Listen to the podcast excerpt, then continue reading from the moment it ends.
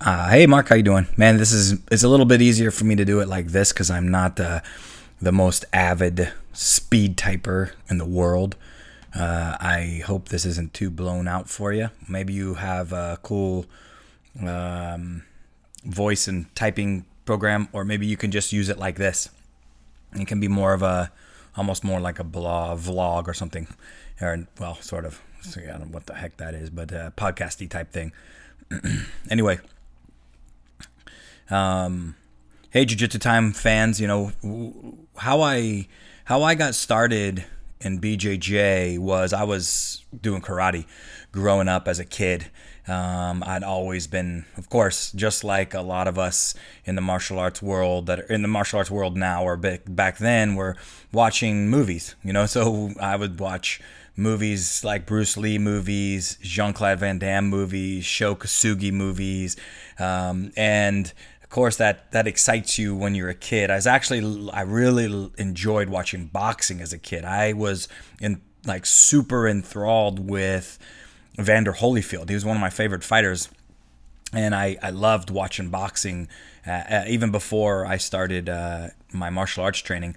I started, uh, my brother and I, funny enough, started martial arts out of a book. Uh, one summer, we decided, uh, well, he he made the decision for me that I was going to practice with him, and so we started it really out of the out of a book in the middle of the summer, and we did it all the time out of a book. And uh, I got into sort of a minor little altercation at the lunchroom, blocked a bunch of punches. Looked, I was like, wow, this stuff really works, and lo and behold, I uh, sought out the uh, nearest karate dojo, which was in you know where I'm from. I was I grew up in the country, um, so I uh, the nearest dojo was you know 15 minutes, 20 minute drive, and uh, I was only uh, just turning, I think, 13 at the time. I was 12, 13 at the time. So, you know, my mom had to drive me back and forth a couple times a week. And I started there. And I was, you know, looking back now, I was really lucky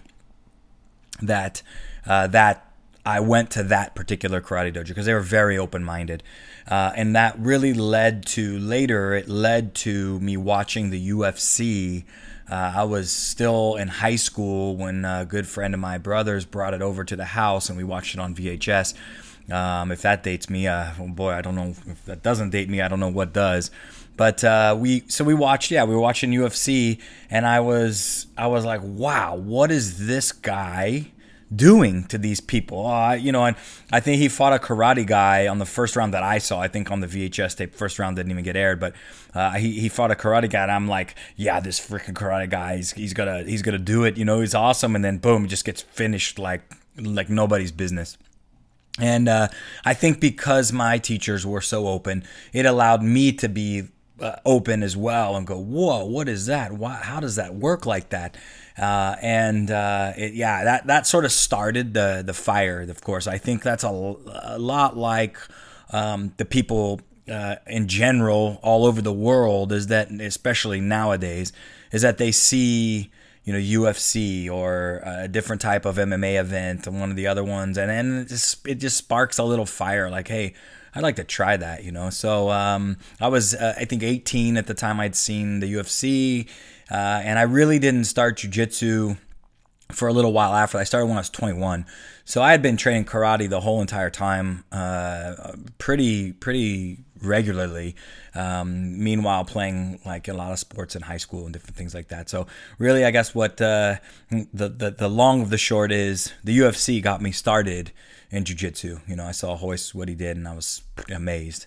Um, what got me to go where I went in New York um, that's a that's a different story. You know, I, I saw Renzo fight on this uh, event called the World Combat Championship. It was in 1995.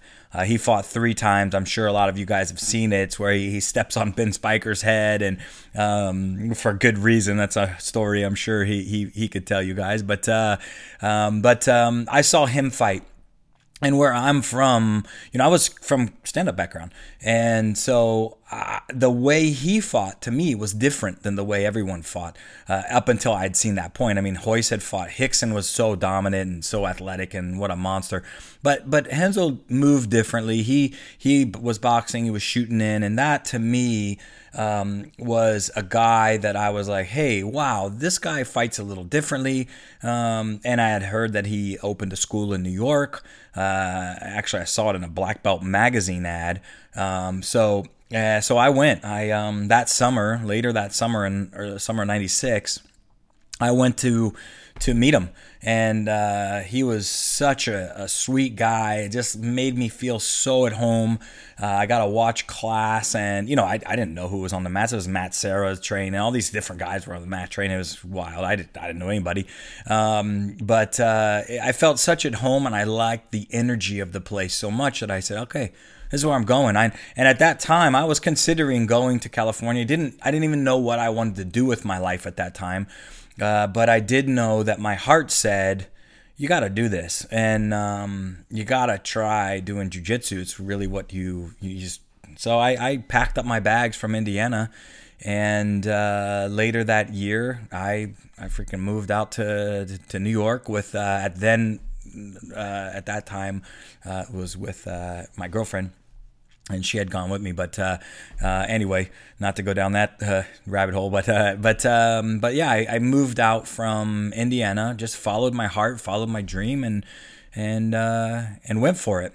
Um, what got me addicted to jujitsu? Uh, I have a pretty a pretty addictive personality as far as sports go. You know, I I played sports. I was a swimmer. I was an avid swimmer. I I practiced in swimming. I practiced four hours a day when we were at our in our our peak. Sometimes six because I would I would go. A good friend of mine and I would go in two hours in the morning from five to seven in the morning. Go to high school uh, all day long, and then we had weight training uh, three days a week after school from uh, basically three to five, and then another two hour swim practice on top of that from five to seven. So, I mean, I was that was when I was uh, as early as 12 years old, I was swimming like that. So, uh, training training to me was addictive and training is still addictive to me sport is addictive um, these things i just i just enjoy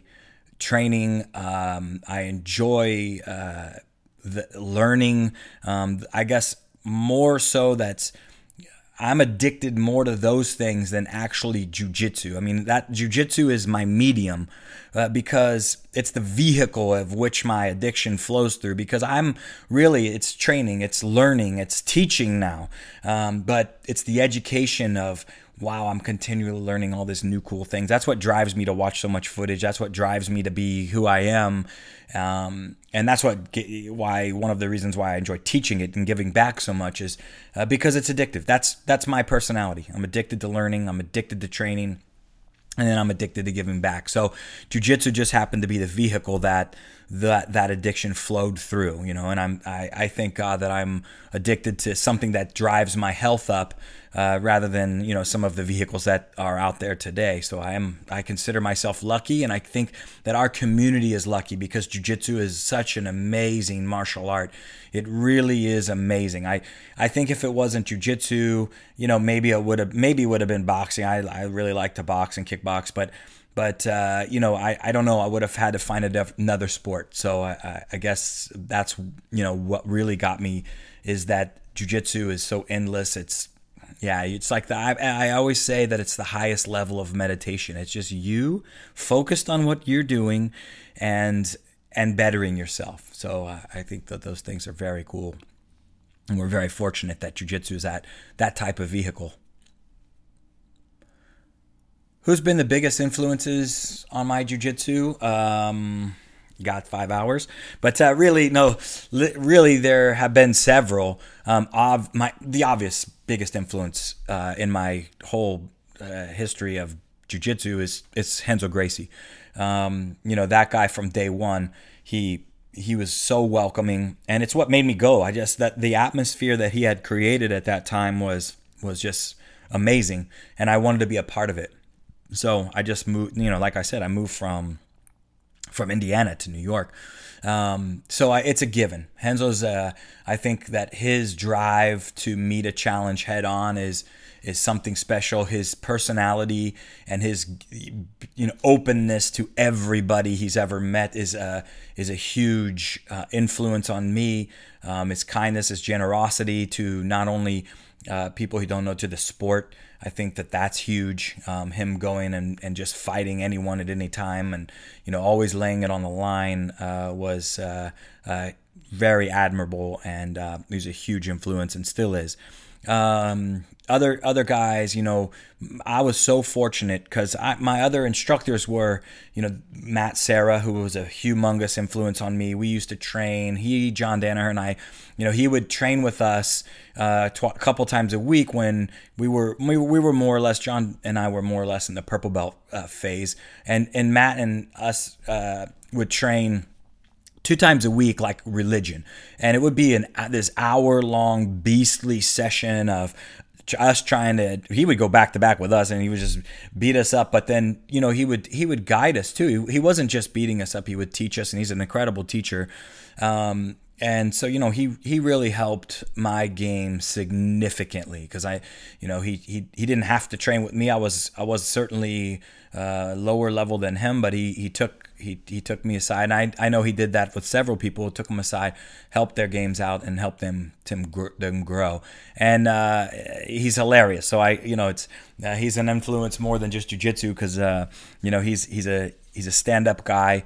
Um, and the the has the epitome of uh, I guess do the right thing, and that's always a good influence when when you have positive people around you um, and if you've never been to his school, give a shout out to his school because uh, his school is just you go in there and you feel so welcome. I've I've been lucky enough to fortunate enough to teach a couple seminars there and they are just the most positive people uh, that that you can can run into so if you're if you're ever in his area where both his schools are you got to go uh, just a shout out to his schools. Also, you know, Ricardo Almeida was a humongous influence to me. Um, he was one of my teachers, and he I always considered him one of my biggest influencers in, in the sporty game of jiu-jitsu because he was competing uh, a lot in the sport, a lot with the gi. He really liked the gi. Did a lot of lapel stuff that I that sort of got implemented into my game. And um, so it was super cool. And it was always super cool to see those guys training together like what battles and how, what high level guys uh, to get to emulate. So I you know he was a big influencer. Rodrigo Gracie was a big influencer. Like again all these guys are i was so fortunate. They're, they're these are my instructors. These are the guys that are training with me on a daily basis. Um, it was sort of like the who's who uh, in that that generation. So I was lucky enough to to get a train with him. He was a huge influencer on me. You know, I, I remember losing in a tournament because I, I just got nervous. I, I was attacking, but I got nervous um, that the guy was going to pass my guard. So I got a couple arm locks, a couple of really nice attacks, but I couldn't finish. And uh, I don't believe there were advantages or anything in this tournament early early on. And and so I I just locked my guard and I you know had a hard time and guy almost passed I believe leave, and it was a you know, but but I remember him saying to me, "Hey man, what what happened? Like." you were the only one doing any offense. You were the one coming closer to finishing than the other guy just was on the run or trying to pass, but you were going after finishing, you know. And this this always uh, ring home with me. And I he didn't have again. It's like he took us his time to set aside and help me after this term as a blue belt and he he just said you know hey you you need to feel good about that. You look good out there. You were attacking. You need to feel good about that. It's you were the one putting him on the run not the other way around. And and uh, that always sort of kind of rang home with me. And and uh, and I thought that that was pretty cool. And other things I mean Rodrigo's generosity again to all the students uh, a friend of mine and a uh, story for him to tell uh, was uh, gonna quit and Rodrigo just took the, him aside. He was really frustrated, took him aside, gave him a private, and that changed his whole entire thought process of jujitsu. So, uh, you know, g- great people. I came around great people. And then outside of our school, you know, bigger, big influence as well. John Danaher is always a big influence on me. He watches a lot of tape and study, and that's a big influence uh, in my game and in my thought process from when we were colleagues. I even to today, I, I, like to go back. I'm actually on my way back to New York soon and get to see him again and catch up with him. But uh, but outside of that, I used to study a ton of tape. So uh, you know, Nino was a was a was an influence as far as his jiu-jitsu goes. Um, Shaolin, Leo Vieira, like all these guys, I used to watch them when they were brown and black belts in their tournaments and Terere. Like these guys influenced me uh, from the sporting side of jiu-jitsu. I, I liked their jiu-jitsu. Some of them were very dynamic and it was fun to watch. And I, and I would go and try to emulate some of the things that they were doing in my own training. So, um, lots and lots of influences on my jiu-jitsu and uh, you know just I, I feel like i was extremely fortunate coming up uh, when I did and who I was under, but um, a lot of influences.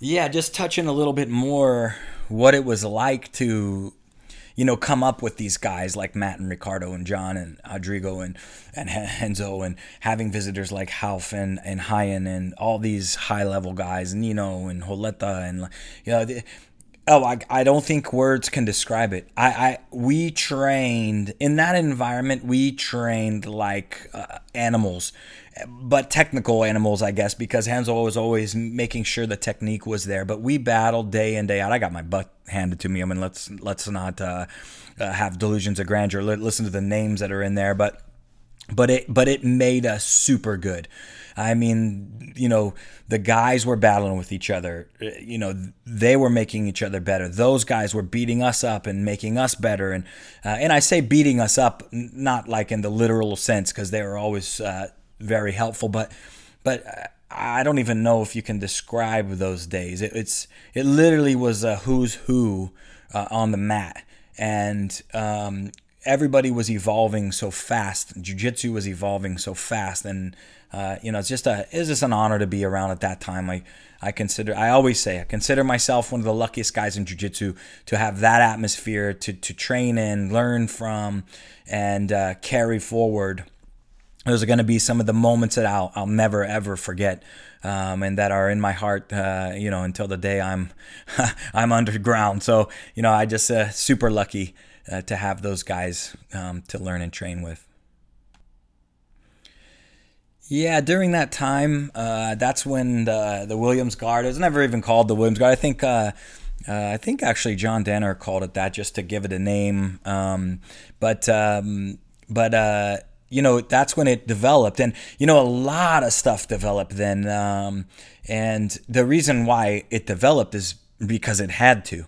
You know, necessity is the mother of invention. I mean, if you've got guys training like that, and you are not doing new creative stuff or or versions of other things uh, to to help your ability or help sweep or help finish or help hold someone, well, you know it's going to be a long day.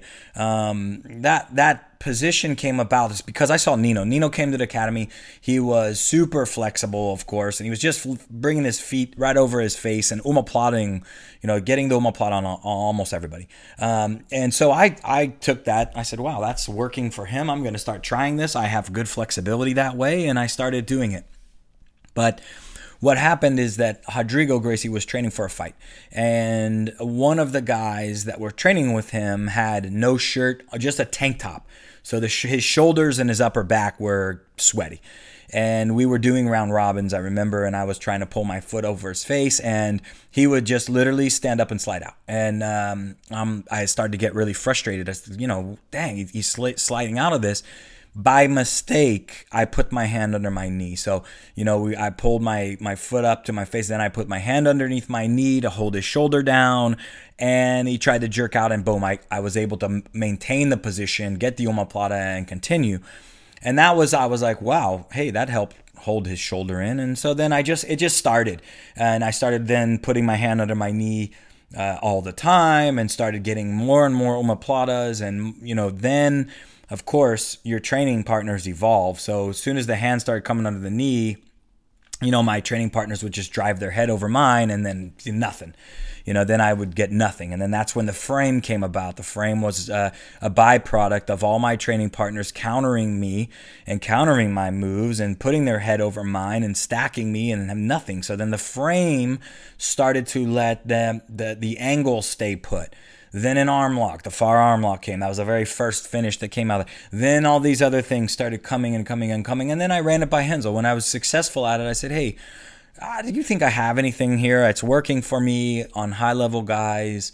And uh, you know, we looked at it, and he said, "Yeah, it's working. It's working great." So yeah, so I keep so I kept developing it, and and that's then it is what it is today. You know, so um, it came about by strictly mistake. A lot of uh, there are several moves that came that that came about by mistake. You know, the I know I wasn't the only one making moves at that time. It was a really uh, good time for us in in that academy and for jujitsu and you know, I had a couple of other sweeps that that I made and you know just grippy stuff, and so there were a lot of stuff going on at that time. It's just uh, because you had to.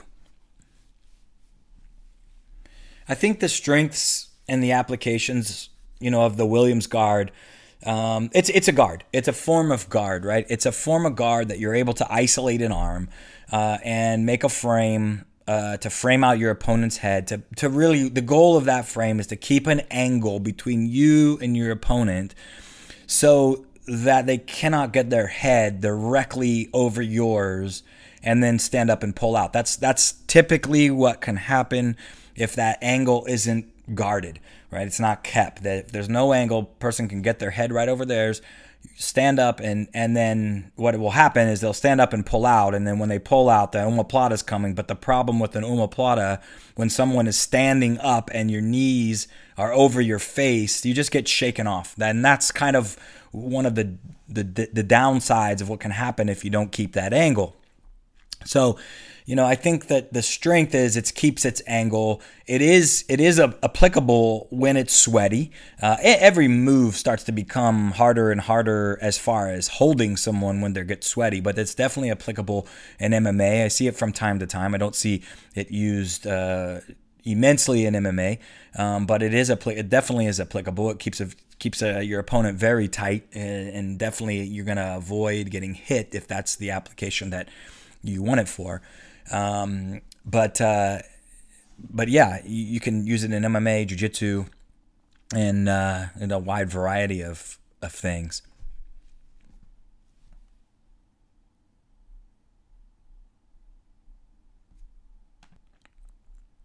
Yeah, you know, getting to commentate and do some of the uh, you know the technical commentary for for a lot of the events out there. Uh, it's a blast and definitely the sport is evolving. You know, I, I love working uh, with everyone I've worked for. You know, I, I really have to give a lot of props to Budo Videos.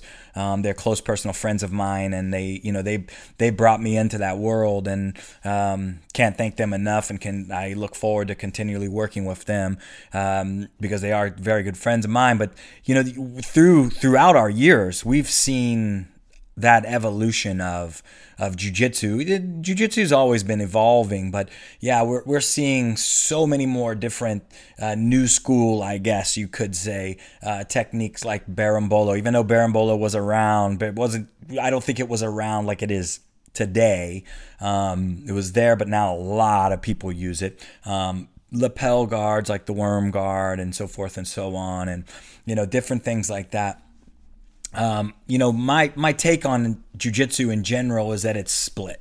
It's really starting to split, and it, it's not a bad thing nor a good thing. I my opinion on my when I'm training my students is simply this: whatever is going to float your boat, so to speak, whatever you fancy, do it do it because really when you're talking about a jiu-jitsu player and you're talking about a blue belt purple belt anyone who grapples on a regular basis when if you're talking about a street fight most likely if they have the ability to wrestle or drag someone to the floor or find themselves on the floor, they're going to be good enough at the basics of jiu-jitsu to defend themselves in a street fight. Most of the time, I would say that that's pretty safe to say. Jiu-jitsu is a pretty a much, it's an amazing art and even a person with six months, a year of of training consistently is is gonna most likely be able to defend themselves. So I don't I don't view uh, the new things as positive or negative.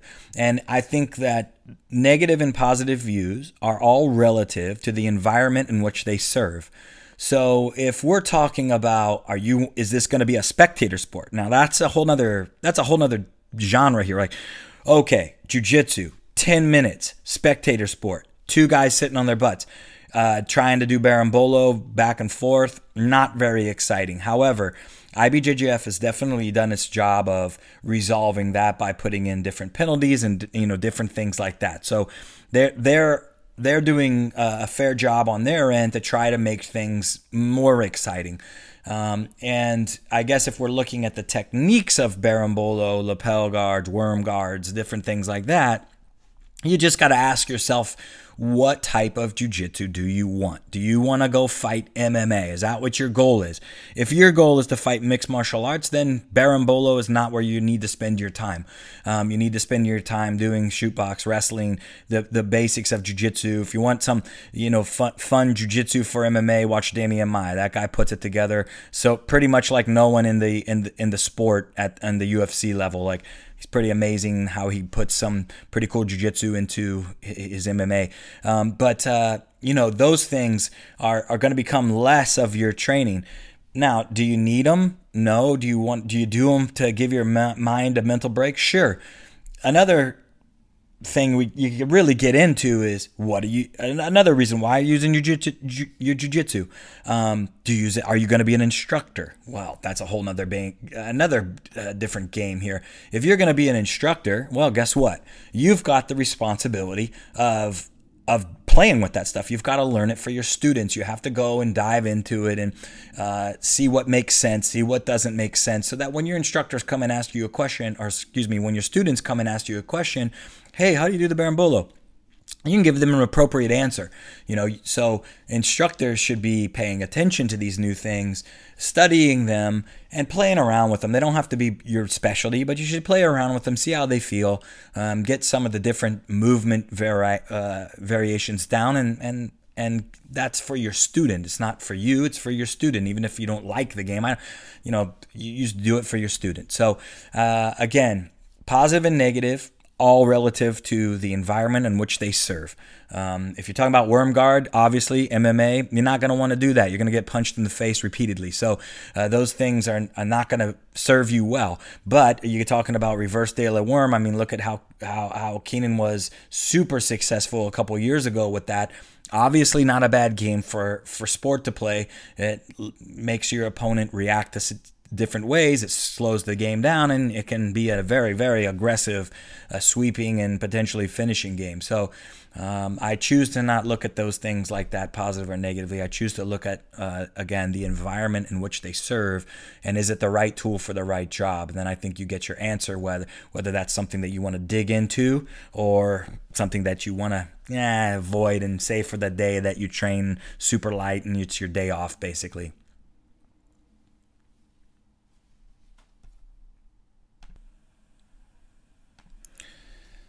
Yeah, I, I like I kind of mentioned. I think jujitsu s- seems to be stemming and evolving in a couple different directions. You know, there's the sport with the gi, and and then there's an MMA style, and then there's a no, which is sort of more like no gi, I guess, with you know heel hooks involved, and then, and then there's the there's the no rules submission only, which is sort of its own evolution as well because there tends you know the reason why I think that's so much different than MMA is because there's a lot of sitting down and playing butterfly guard to lift get to you know you're trying to lift up underneath because the, the leg attacks are strong from there and it can wear somebody out. But you know obviously uh, in MMA you've got to clinch before you can just sit down. And sometimes sitting down isn't necessarily your your best option uh, depending on at what part of the fight it is and if you're not able to get underneath somebody. So um, like I, I, think that is sort of splitting up a little bit.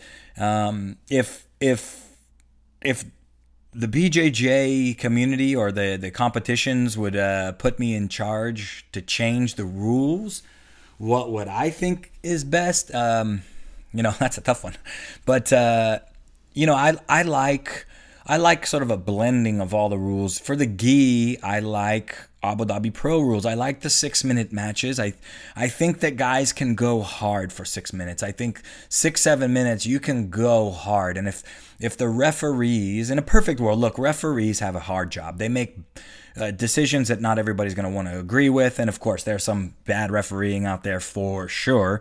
Um, but uh, you know they they they have a tough job uh, but if the referees are well trained and stalling is a big deal um, as long as the referee knows when stalling is stalling and not uh, advancement um, then yeah you need to i think stalling needs to be a very big part of the game but the problem with the gi is there's so many grips that sometimes you know, a guy passing guard. For instance, my good friend Kenny Florian just fought uh, his first grappling match back after a layoff, and I saw the I saw it, and I have no idea how he how the other guy won.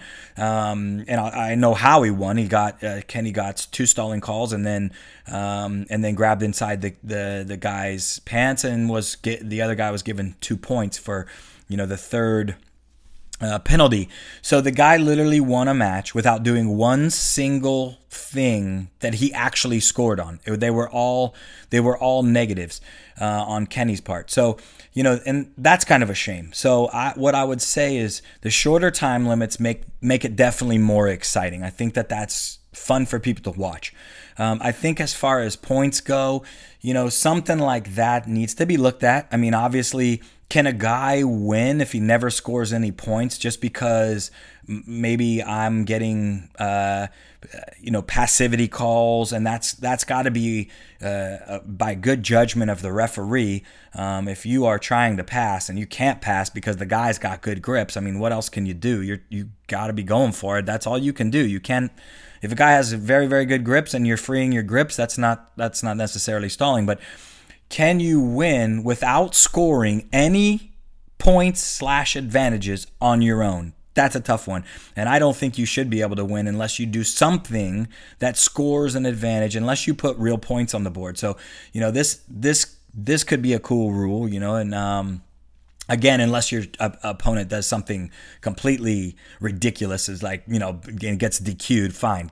Disqualify somebody playing that are not playing by the rules that's one thing. But for passivity or that's that's arguable then I think you got to be careful about giving a, a, match away if the guy actually never scored any points. Um, another thing I think I would change and it's just my love of well-rounded grapplers is if someone pulls guard, I think they go down by two potentially.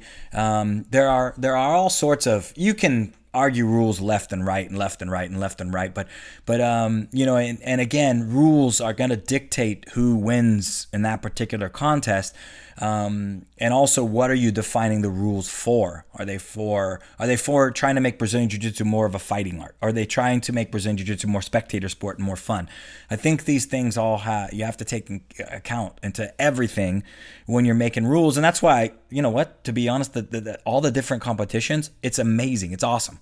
It's better for us. There's so many different competitions with different rules. It's great because you get the guys that like those specific rules or excel in those different rules or no rules and or lack of or fewer rules. Um, and and we get to see different guys shine. So it's you know and it's great. You can see some crossover. That's really cool. So, but in general, short in my opinion, short matches.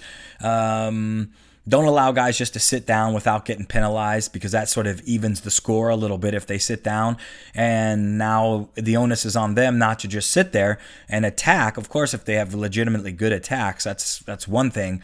Um, but if they're just sitting there and really not much is going on, then you know make, make them score to get back to the top or make that happen. Reward a little bit of of the the grappling on the feet aspect because if I if I'm outclassed as a wrestler or outclassed as a as a judoka and I just sit down, well that might be that guy's strong suit. And I know we're in a jujitsu competition, but that is part of jujitsu. When you sign up for MMA and you're going to use your jujitsu part you don't just get to sit down all the time. So I, I think it's kind of cool if we could somehow figure out how to reward the stand up part a little bit.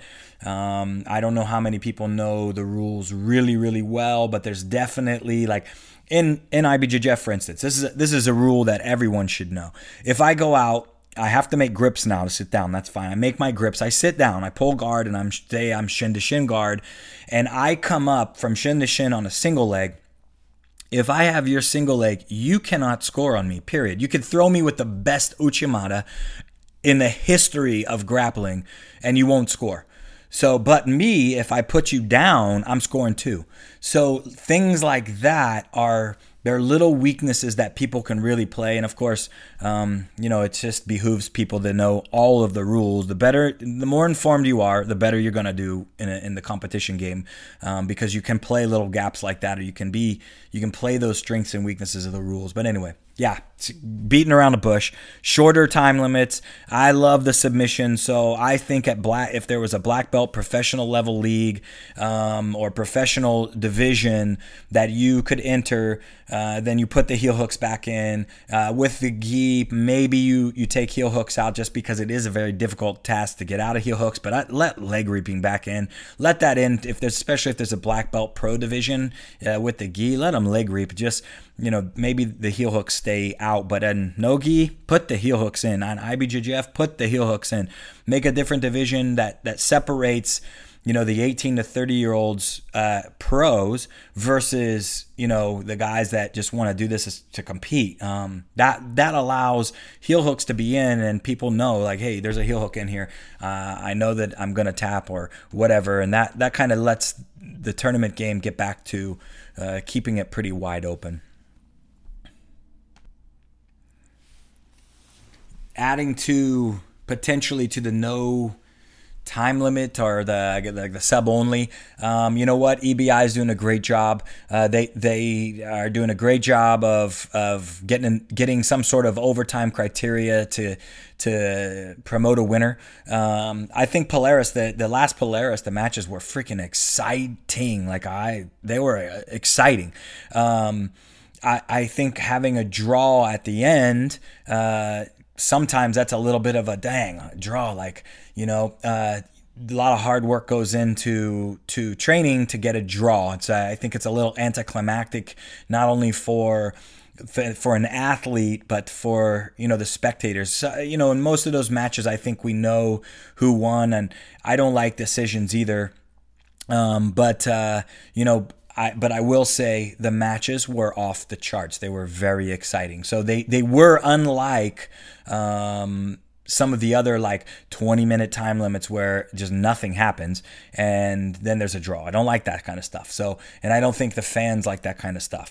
Um, but uh, Polaris, my hats off to you. I don't know what you guys did behind the scenes, but you made some really exciting fights, even if they did end in a draw. I think people were really going for it. So that was that was very cool to see. You know, some things that I think the advice that I'd give for people out there, I, you know, a, a, every level of experience, you're going to have different things that you go through. You're going to, I'd say the main sort of, probably the main thing is you are going to have some of the worst days that you have in training. They're going to happen. You're going to get smashed. You're going to get hurt. You're going to get injured. I'm just coming back from a huge one now. It's almost been six months. Uh, I've trained probably 10 times in six months. But you're going to have all of these things happen. You're going to have the valleys. So there are going to be peaks and valleys, peaks and valleys in your training. And I think one of the things that always got me through all of those peaks and valleys were a commitment just to be better. It wasn't it was never like I want to get my black belt today or I want to have a yeah, those things motivate you. For me, yeah, goals, belts and goals motivate me. Uh, they motivated me through the past, but they weren't what I was really going for. Um, and that that's fine if it is. If it's a belt that you're going for, that's fine but you've got to make the commitment that you just want to get better. You want to be the best version of yourself day in and day out, on and off the mats, and everything will take care of itself. if I'm training hard and I don't care, um, I obviously do care if I get finished in training. It bothers me. I don't like to lose. But if that's, if I look at that as motivation to think about what happened, solve the problems of that day, and then come back and learn and try to adjust, make those adjustments in my training, I have to educate myself. I have to take responsibility for my training. I can't just go, oh, it's my coach's fault uh, that I, I don't know how to do an arm lock defense. If I got arm lock, I don't know how to do that. Well, you take responsibility in your own training. Use what happens every single day in training and in competitions as a, a, way to make yourself better. You get feedback every single day in training. There is constant feedback. Every time I roll with my training partner, there is feedback. It's not verbal feedback, might, might be by your coach, but it's feedback. Um, that guard pass didn't work, feedback. Uh, I, that sweep worked brilliantly, feedback. What am I doing? What did I do to set that sweep up, or how am I, or how am I doing that sweep? Uh, that made it work so well or you know if your sweep is working well it's just you don't even have to answer those questions the feedback is in it's the proof in the pudding. I got a Sumigaeshi from Butterfly Guard to work today. Feedback. Oh wow, I'm doing things right. Right? Am I I'm doing things right on the white belts. I'm doing things right on the blue. But the purple belt level, I have a hard time. Why do I have a hard time? Geez, maybe I'm not flexing my foot up and pointing to the corner of the room on my Sumigaeshi sweep. Something like this, something little, but you get feedback every single day that you train, and it's up to you to take the responsibility to use it and make yourself better. I think if you focused on just getting better and training in, training day in, day out, and making yourself the best version of yourself and committing everything while you're in the school and while you're on the mats, um, you'll get better. Everything will just fall into place. Um, and I think that that's a big one. I think sometimes we look at outside factors as the reason why we're not getting better, or outside factors of, oh yeah, that or this. As, as human beings, you know, we might we might like to bitch about things that are happening outside, or oh boy, this guy's getting special attention. Well, you know, take the responsibility. You have a responsibility um, as a jujitsu practitioner to be the best best version of yourself and just train and appreciate your training partners, appreciate your coach and your instructors, and appreciate the mat that you train on. Um, obviously, if it's a crap atmosphere, if the atmosphere is dangerous or hazardous, leave and go to somewhere that you enjoy. So I, I think that those things can can really help um, put things in perspective and, and allow it to be a more enjoyable uh, process. We all have the the valleys, um, but you know the the peaks in jujitsu uh, far outweigh those valleys. So as long as you don't beat yourself up about it.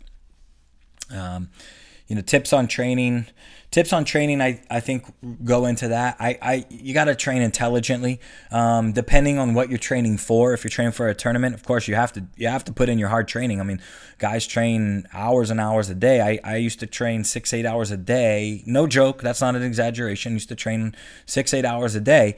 And if you're not doing that at the competitive level um, and you're not getting the results that you want well then you've got to ask yourself are you are you really putting in the time that you need uh, to train. So depending on what you're training for, um, would be would be that type of tip. Uh, competition, train. You have to train hard. You've got to put in your drilling. You've got to put in your hard training. You've got to have your nutrition.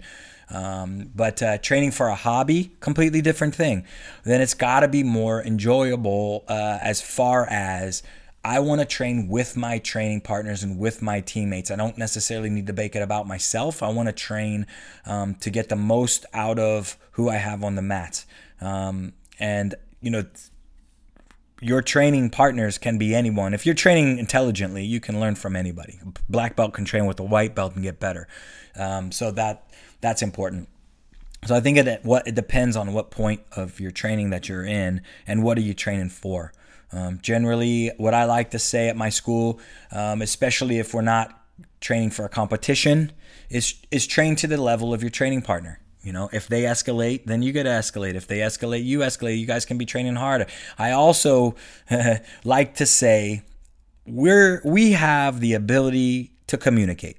So before training, communicate what you want from your training and communicate with your training partner exactly how you want to train. One of my favorite memes is the, the, the little kid that says, he said go light and we went hard and it's a little kid grinning um, because in in in, in tip, typically you know that's that's common right?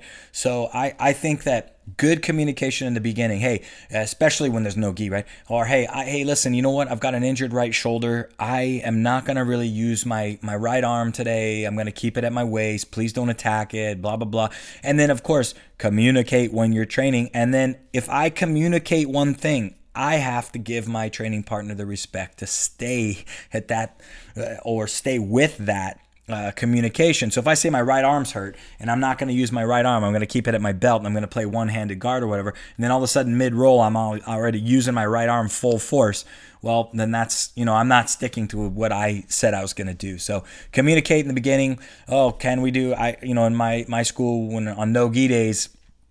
Uh, my my my students go, hey, uh, can I I want to do heel hooks. Do you want to do? Are you comfortable doing doing heel hooks? Yes or no? Okay, no problem. If they are, great. Both guys get to do heel hooks. If not, no problem. Hey, no worries. I got to work on other things. I I'm not gonna put somebody in an uncomfortable environment. And my training partner, I don't want him to be uncomfortable. I want him to have a, a fun, a good roll and know what it is that he is defend how to defend himself in an appropriate situation. So, you know that hopefully hopefully those those rambling tips uh, will will help quite a bit. Yeah, I'm working on a couple different things actually. I just uh, recently um, launched my blog, uh, and it's it's kind of a combination of blog and sort of some news. I've got a few friends uh, helping me out there. They're to put some news from time to time, and then I'm to start blogging about more interesting articles, just kind of what we're talking about right now. Some some tips and techniques um, that I see around the world uh, of jujitsu, and you know tips on how to hopefully train, make training you know a better experience for those um, that might be looking for that type of information. So you can find it on SeanWilliamsBJJ.com. Um, there'll be some some interesting articles on uh, physical therapy. Uh, I have a friend uh, of mine that's a physical therapist, so we're going to be working on some articles on that, and you know just just trying to help people learn, help keep, keep people keep uh, that learning going, and and help make jujitsu more fun and MMA more fun. I'm I have a huge interest in mixed martial arts, not you know besides jujitsu. So uh, there'll be MMA tips on there and techniques, and so yeah, we'll just have some fun with that, and and uh, we'll be posting a few articles a week. Nothing nothing super crazy at this point because I I do have uh, uh quite a bit going on with the school and and uh, and having fun there with my students. So so that's the that's the newest thing uh, that's uh, right now and then uh, down the pipe, I, I do have a technique site uh, that I've been working on for a very long time. Some some ups and downs on that, but I'm uh, keeping my nose to the grindstone, and and hopefully in the next month or two we'll be launching a beta version, and I'll be uh, getting some people involved in that who would ever want to get involved in that and, and try the site out and and see how they like it and get some feedback from them. So you know that's pretty much what I've got going on at this moment. Besides, um, always looking to continue my my education by watching the the competitions around the world and um, looking for always for new ways to do old things or looking to see new ways to do new things. Uh, you know, anything I can learn and share with the the community is uh, is always a blessing and uh, it's always good for me too. So. I, uh, um, like I said before, I'm addicted to learning, so it's it's part of who I am, and uh, I'm going to continue to do that uh, as as long as I can. So uh, it's been a real pleasure here with you, Mark, and you know, thanks for the time and thanks for the opportunity. Um, I hope uh, I always hope going away from something that something got somebody gets one cool thing out of out of any article that they read to get themselves to make themselves better or or just like hey hey have a better day or whatnot. But um, anything anyway. thanks again, and I, I appreciate it.